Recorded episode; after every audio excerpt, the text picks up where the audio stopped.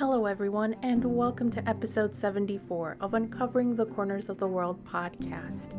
I'm your host, Karina Kasmala, using research and my personal experiences where I actually set foot in some of these places. I'll be sharing some of the unknown or hidden attractions located in the US and around the world. This week, we are leaving North Carolina and heading to the Empire State, also known as New York. Situated in the northeastern United States, New York borders Vermont, Massachusetts, Connecticut, New Jersey, and Pennsylvania. It also borders Canada, Lake Ontario, and the Atlantic Ocean.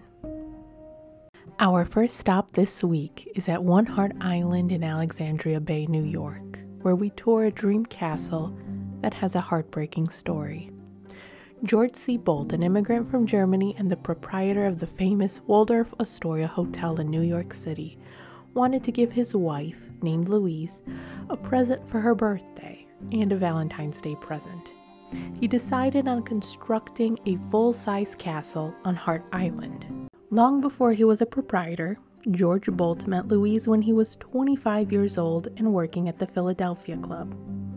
George and Louise married two years later and had two children, named Charles, who was born in 1879, and Clover, who was born in 1883. At that point in time, they owned the hotel Little Bellevue. One night, when all their rooms were full, they met a man who was desperate to find a place to stay overnight with his children. George and Louise Boldt offered the man and his family their bedroom to stay. That man turned out to be the cousin of William Astor, of the Waldorf Astoria Hotel in New York. After taking note of the Boldt's friendly hospitality, the man offered George to be a proprietor and the manager of the Waldorf Astoria Hotel. After becoming a wealthy man, George Boldt soon bought the five acre Hart Island from Congressman Elizur Hart and renamed the island from Hart, spelled H A R T, to Heart, spelled H E A R T, island. The heart theme and symbols was something George wanted to incorporate into the castle's design. The ambitious project began between 1900 and 1904. 300 workers, including stonemasons, carpenters, and artists, built the six story, 120 room castle. The castle had tunnels, a powerhouse, Italian gardens, a drawbridge, Alster Tower, and a dove cote, which is a shelter with nest holes for pigeons. The Alster Tower is also known as the Playhouse, and some of the rooms that you could have found in this tower included a two lane bowling alley, a shell room, and a theater. Boldt's castle was modeled after the masonry castles that you would have typically found in Germany, with its large plate glass windows and intricate stonework. This castle looked like it was straight out of a fairy tale. He also had the idea to hide heart symbols in the castle, in the stained glass, and in the flower beds. However, in January 1904, Louise died. George Boldt sent a telegraph to the island and ordered the workers to stop working on the castle. He no longer wanted to finish the project without his wife.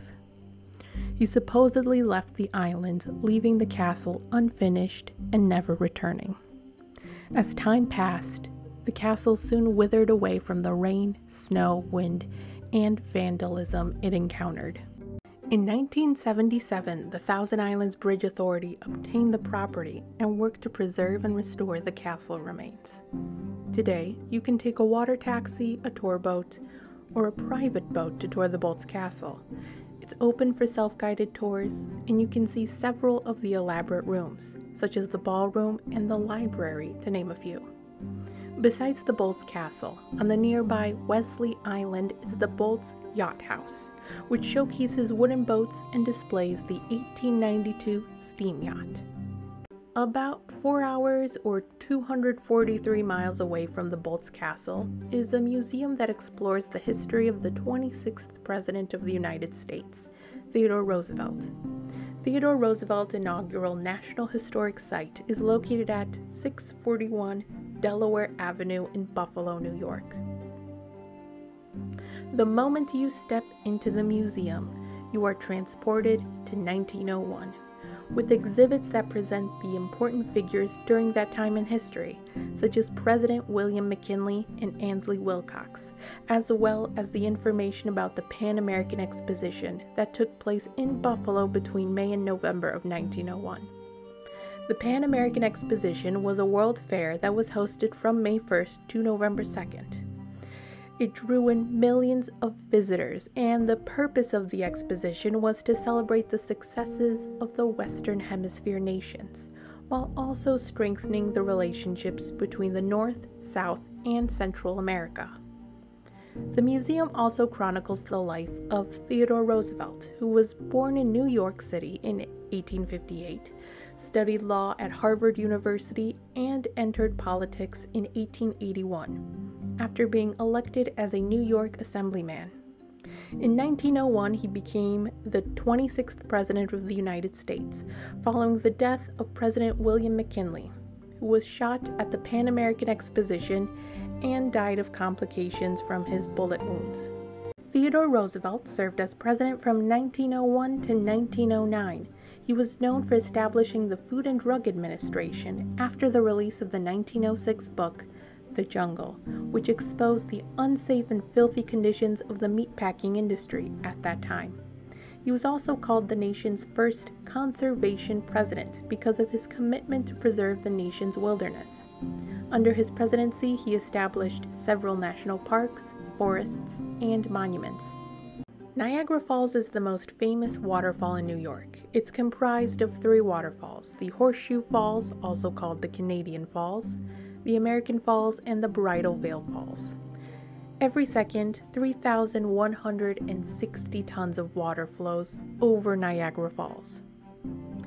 In some sections of Niagara Falls, its vertical height is measured to be over 176 feet. But there is another waterfall in New York that can proudly boast being 33 feet taller than Niagara Falls. Located at 1740 Taughannock Boulevard in Ithaca, New York, or about 142 miles from the Theodore Roosevelt inaugural historic site, is Taughannock Falls State Park. At 400 feet above the gorge, Taughannock Falls plunges past rocky cliffs at 215 feet. Taughannock Creek, which is part of the Cayuga Lake watershed, flows into Cayuga Lake.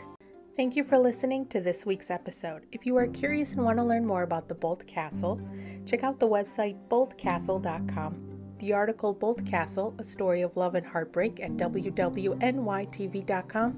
and the website milesgeek.com.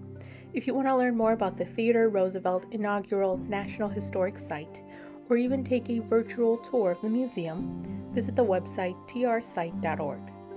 Lastly, if you want to learn more about the Taughannock Falls State Park, visit the website parks.ny.gov slash parks slash Taughannock Falls and the website taughannock.us. Whereas additional information about Niagara Falls can be found on niagarafallsusa.com. Have a great week.